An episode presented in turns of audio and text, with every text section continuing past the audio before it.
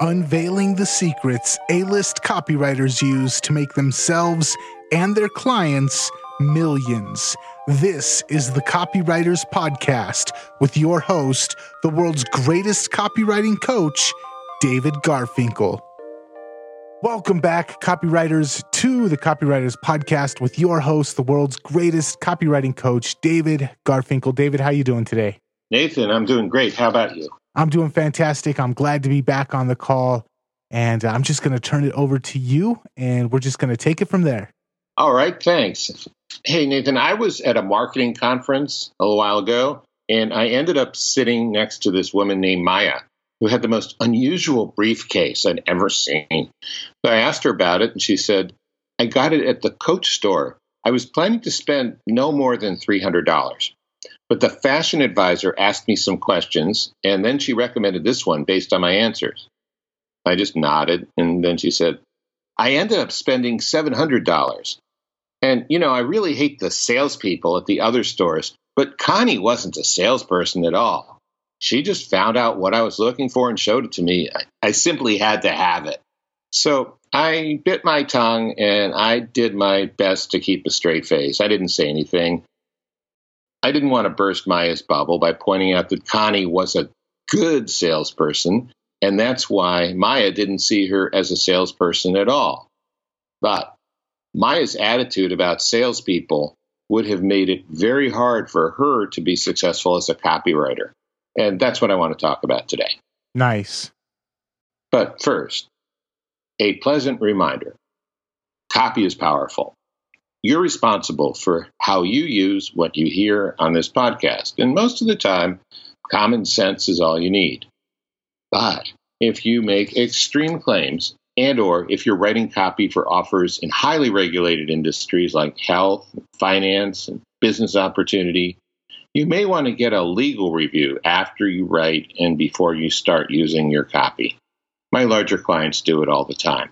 I hear a lot of people say um, if you're a writer and you're not making the money that you want, writing copywriting is a great uh, a great opportunity.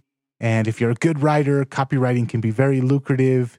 And I don't hear very many people when they espouse how great copywriting is. I don't hear very many people put that much of an emphasis on sales. You're saying that sales is important for a copywriter.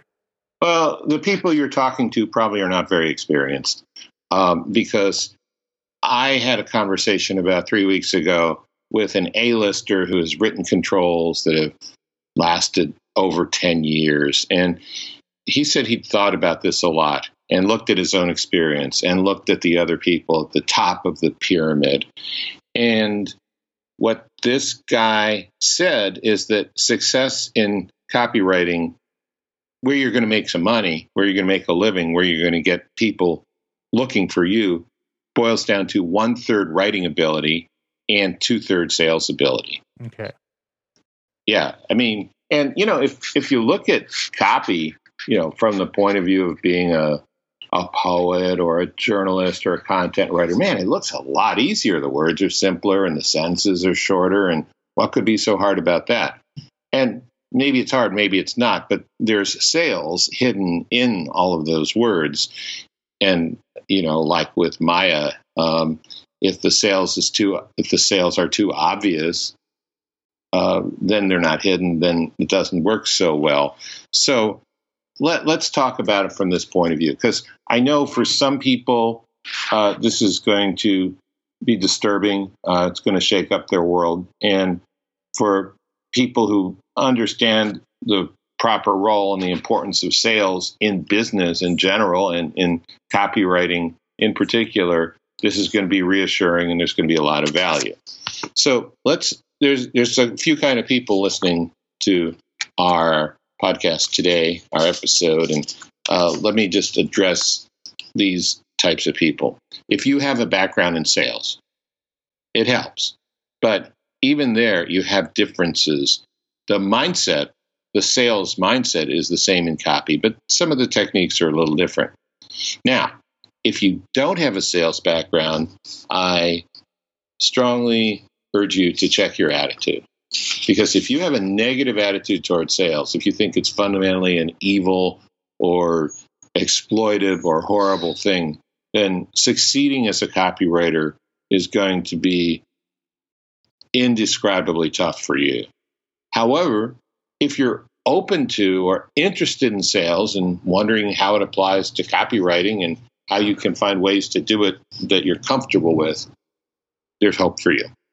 So you say if you have a negative attitude towards sales, and that kind of seems to be like the prevailing attitude uh, of most people nowadays.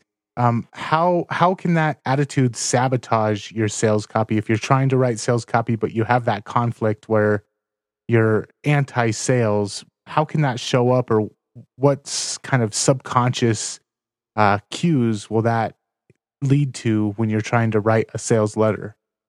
Well, it's pretty simple. It's like driving with one foot on the accelerator and one foot on the brake. There's part of you that doesn't want to do it, or there's part of you that's going to make sure that you don't do it well, that you sabotage it. Mm. Uh, for, furthermore, if you have an anti sales attitude, you're probably not going to know very much about sales. And so you're not going to do it well. I find the most interesting thing is when people who are ignorant of sales and very anti sales try to write copy or try to sell something, they become the most ham fisted, hard selling, awkward salespeople of all. Mm. And then s- something that I've noticed is uh, we've kind of talked about it in the past is um, the phenomenon of kind of selling from the hill, where when it comes to, to to the time to actually make the offer, they back off, they lose they lose the confidence, they lose the momentum, and that's kind of uh, once you've done all that build up, if you if you back off at the end, um, you're really shooting yourself in the foot with all the momentum that you had built up in the beginning. Yeah, and I think that comes from a different um, place than being anti-sales. I think that comes from timidity or fear, and sometimes from perfectionism, because perfectionism is an internal message that says you cannot make a mistake, and if you cannot make a mistake, that means you have to be right or successful 100% of the time. And the reality is, in sales, you're almost never successful 100% of the time. Mm. So get over it. You know, uh, life life is variable and random. There are really very few certainties in human behavior. Okay. All the best we can do is is uh, maximize the probabilities. So, um, you know, if you're still with us, you're probably interested in, in sales. Otherwise, you've just said, oh, well, the hell with this. I'm not interested. But if you are, I've identified three key sales skills for copywriters, and I want to share them with you. All right. Awesome. I'm excited. Good. So the first one is lining three things up so that they are connected and congruent. And I know that sounds real complicated and conceptual. It's really simple though. Uh, I couldn't find a simpler way to say it than lining three things up. The first thing is prospects. You need to understand your prospects. You need to know who they are, who they're not, and of those that are your prospects, you need to understand their world, where they live, what their life is like, their values, how they talk, what their biggest problems are, and especially what problems they have that they can't solve that your offer is going to help them solve. Okay, that's that's the first thing you need to line up. Second thing is your offer. That's what you're going to be selling them and how you're going to be describing it. And you need to be clear on what you have that solves their biggest problem or problems and how what you have solves them. You need to know this inside out. And this part's really important. You need to be able to explain it clearly so they can get it the first time they read it or hear it or see it and just as important that that they don't need to have any technical background or inside knowledge to get it. You need to be able to explain that offer real clearly. And the third thing is what is unique, valuable, and preferable about your offer. Let me say that again. What is unique, valuable, and preferable about your offer? So, unique means it's different from anything else they can find in a way they would like. Valuable means that essentially what they're getting from you is going to be worth more to them than the money they're going to be spending or investing in what you're selling to them from their point of view. And preferable means better or cheaper or more convenient or faster or simpler. Um, now, in order to do this, in order to be able to say this, you can't just pull stuff out of thin air. You need to know what other offers your prospect is looking at and what's different and better, what's more valuable, what's unique, what's preferable about yours. So you need to become familiar, even if you know that what you have is incomparable in the world, maybe incomparable from your point of view, but believe me, people thinking of spending money are going to be comparing. So it's not incomparable to them. Okay. Mm-hmm. And can I ask a question about the offer section? Yeah. Uh, so you said you need to know what you have that solves their biggest problem or problems, and how it solves how it solves those problems, and you really need to know this inside and out. Uh, when it comes to your offer, how important is being able to explain uh, how the how the solution is delivered, what the solution entails. Um, I see a lot of times copywriters only focus on the solution, and you know it'll help solve this problem. But sometimes when reading those solutions, I still have questions about. Well, is this delivered via email? Is it? Do I get a sign up for the course? Does it come in?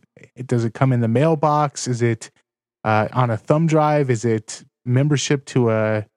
There's still like a lot of um, there's still like a lot of questions that when the only thing that's addressed is this will solve the problem. I, I still have a little bit of hesitancy because I feel like I'm being asked to walk into a dark room basically and uh, how important is is illuminating more than just the solution when it comes to knowing your offer well great way that you put it, walking into a dark room.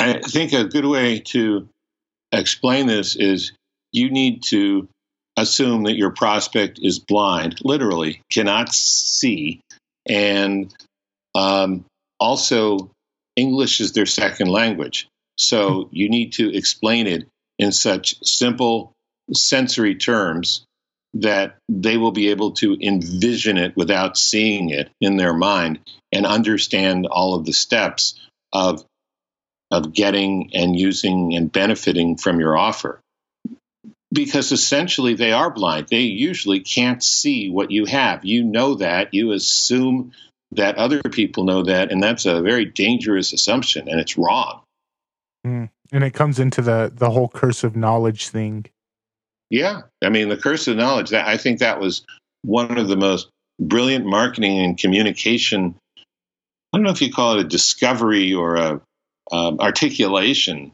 One of the most brilliant things anyone's ever said about it. From of course Chip and Dan Heath from uh, Make It Stick. Great book. Yeah. Okay. Sorry to interject. I'll let you go ahead now. No, that's fine. I'm glad you asked because it's an important point. So, okay. Second sales skill for copywriters is anticipating and answering objections. Now, a lot of people don't like the idea of selling because they think, oh, they're going to have objections. I'm going to have to argue with them. Don't look at it that way. Look at objections as the reasons a prospect who wants what you have is hesitant to buy it. They will have some reasons. If you can settle their minds on those reasons, you may well have a sale. And the good news here is there are about half a dozen basic objections that most people will have about most offers. Um, there may be others, and you may need to get some help figuring out what they are or sell the product live to people and see what questions and objections they come up with. But here are the six main things for most products. Number one, it costs too much. Number two, how do I know it will work in general? How do I know this product even works or this service even works? And then number three, how do I know that it will work for me, the prospect, not me, David, me, the prospect? Number four, what if something goes wrong? Number five, will I be able to use it myself? And number six, what do others say about it? Believe it or not, people are very interested even though they're individuals and they're self centered and all of those other things about, you know, copy being one conversation to one person, they want to know what other people think and what's happened with other people because that's really the only way they can reality test a product or a service short of actually getting it themselves. So it's a way they reduce their risk. So there's those six, those six questions. And here's the key. You need to be able to come up with answers to these objections and it'll be a lot easier once you have the basic knowledge in the first skill, the basic knowledge and understanding of the three areas from lining up. Once you really know your offer, once you really know your prospect's mindset, and once you really know competing offers your prospects will consider, and specifically why yours is better, then it's just going to be a lot easier to tell people why it doesn't cost too much, why it's a better value, uh, why you know this is going to work because um, people have used it, you've used it, you worked hard to test all the faulty spots, how the individuals can know it works for them, what are they going to do if something goes wrong? Do you have a diagnostic system or a customer service department or what? You know, a return policy, a repair policy. Will people be able to use it and what do others say? Once you know those things from the first skill, it's a lot easier to address and answer those questions. And then you just work those into your segment. So uh, if the objection is it costs too much, maybe you can do a value stack where you show if you had to buy this product, this product, and this product all to do what this one product does, how much would you actually be spending? Or if you want to, if you know that they're going to want to know what others say, you can add in some testimonials. Um, if they're worried that it, it, uh, it, it, something might go wrong, then you can throw in a guarantee. So once you know these objections, then you can work it into different aspects of your copy. Is is that kind of what you're getting at? Absolutely. Yeah. I mean, you don't you don't need to be quite so literal as to say, now you may have these objections. One, it costs too much. Well, actually, it doesn't because no, you, you know you you want to be a, a little more indirect and smooth and conversational than that. But but yeah, you're absolutely right. That's the way to do it. Okay, cool. Uh, what's number three? Hey, let me ask you a question. Does it take you too long to write your copy? And if it does, have you ever wished you had a proven system to write it faster? Well, if that describes you, then you'll want to know about high speed copywriting. This is a home study program that has helped a lot of people write profitable sales letters in as little as five hours. No, it's not a bunch of shortcut tricks that leave you with cookie cutter sales letters that people can ignore. It's about writing full fledged, memorable, response getting sales letters much faster than it usually takes. It's tested and proven, too. High speed copywriting will ease you through putting together an original, powerful sales letter and putting it together in record time. You can find out more at highspeedcopywriting.com. By the way, this is one of the very few programs that Bond and Kevin Halbert have given their Halbert seal of approval to. So check it out today, highspeedcopywriting.com. Thank you. And now back to our show. Number three, sales skill for copywriters, number three, is increasing two things in your prospect while your prospect is actually reading your copy. The first thing is to increase their desire. Mm. And the second thing is to increase their sense of urgency. Now, with desire, this should be obvious, and to most people it will be, but I know there's going to be at least one listener where this is going to be a lightning bolt from the heavens. The more you can make your prospect want it, the easier it will be to get them to buy. And the, the key thing here is you don't just keep adding more and more bullets and you don't just keep making more audacious and unproven claims. That's not what increases desire. What increases desire is, as a copywriter, expanding your vision of what the prospect is going to get from the offer beyond the most literal problem it's going to solve. So instead of selling them only a solution, you're selling them a solution and a better life. And with enough brainstorming and imagination, you can figure out how just about any product actually gives a person a better life. I'm not saying it's going to improve every aspect of their life in every way, because, you know, maybe short of religion or politics, there's nothing that could, you know, make those promises. And I haven't seen too many deliveries on either one there.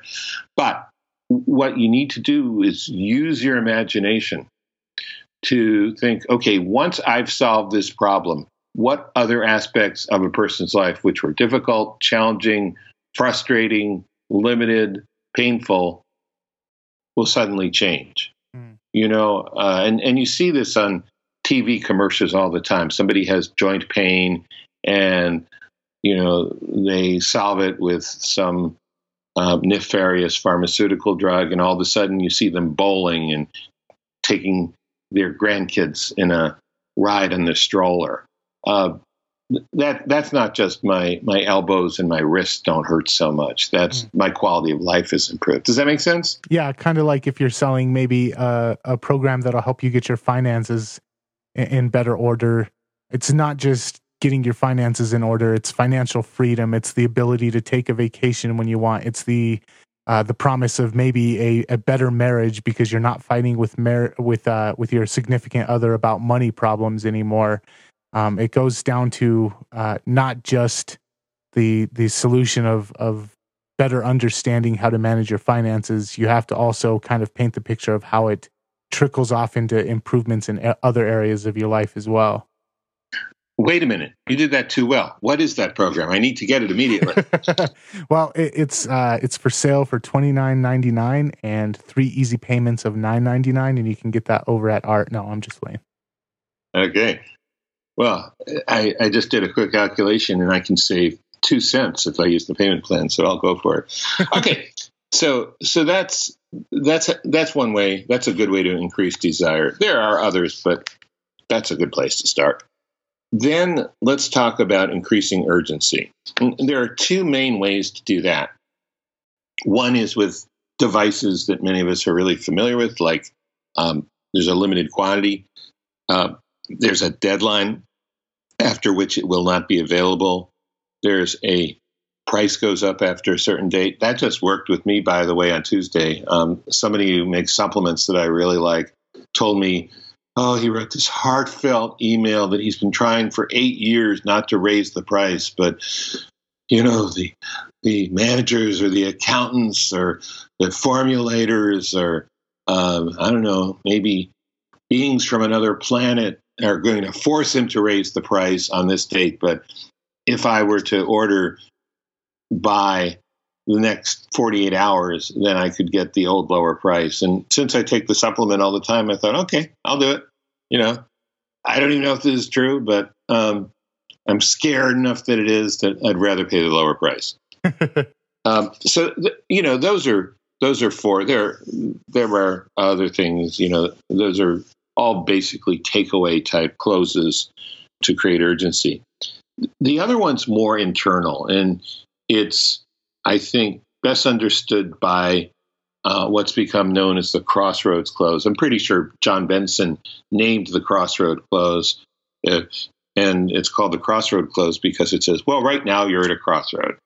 You know, um, I'll, I'll, use copywriting as an example. You can try to figure this stuff out on your own, like I have for 30 years, or you can continue to listen to the Copywriters Podcast and buy everything that we sell because when you do that, you will get accumulated, concentrated wisdom and it will shorten your learning curve and speed up your. In- okay, you see that? So you're you're painting a picture of two ways you can go, and that really is more internal. The short version of that is the danger of doing nothing. What would your life be like if you don't get this offer? That creates urgency too. I think that really gets down to the point too that a lot of people in sales and in copywriting don't really understand, which is you're not just competing against other people who have a similar offer, you're also competing against the option of doing nothing. Well, you, you are. And believe me, procrastination is probably a bigger either procrastination or total inaction. They're probably bigger enemies of the sale than competitors. You know, depending on your situation. I mean, if if you're trying to come up with a new cola, Pepsi and Coke sort of got you in a corner. But in, in a lot of situations where there isn't some 800 pound gorilla dominating the market, if you have an advantage, you, you can find some people in your market who will prefer your advantage to other options. So, unless you had anything else, I think this is a good point to kind of sum up the uh, the whole point of this episode. Well, yeah, I do have one other thing. These are three skills that will really get your copywriting going better if you don't have them, or if you have them and you haven't really developed them. Developing them will make you more successful in many ways. These are not the only sales skills. I mean, you know, there's a there's a saying among salespeople, of course, that you know, sales is not a department. You know, sales is a way of thinking and a way of acting. Um, and there's an old saying that nothing happens until somebody sells something. Hmm. I think that relates to business. Obviously, things do happen in the world without somebody selling something. But, uh, you know, so this is a way to open the door and for people who aren't clear on the concept of sales or aren't sure where to start. I I must have a hundred books on sales. I have stuff from, you know, Elmer Wheeler who tested sentences he has a book called Tested Sentences That Sell, which he where he actually did A/B splits on lines delivered out loud in department stores by cashiers and clerks. You know, um, I, I, have all kinds of books on sales, and uh, to me, it's become a lifelong study because it is such an integral part of copywriting. So.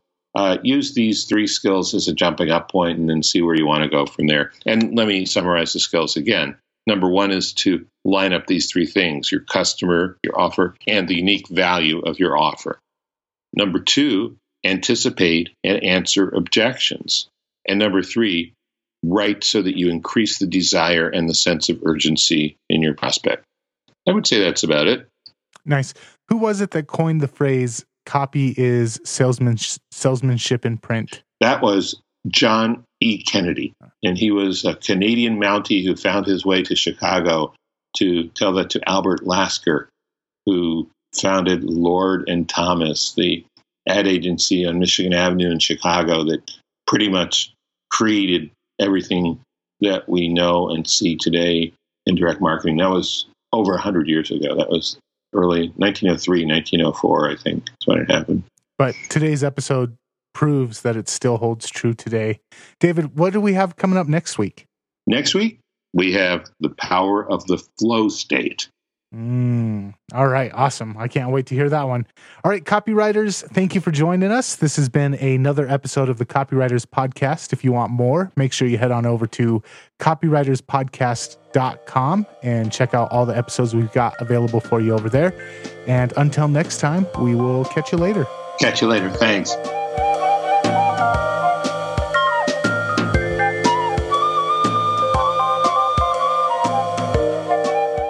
Before we go, a quick question.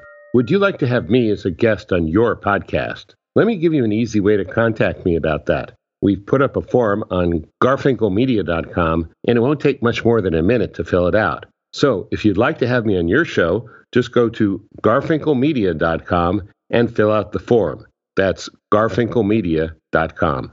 Thanks, and see you next time on the Copywriters Podcast.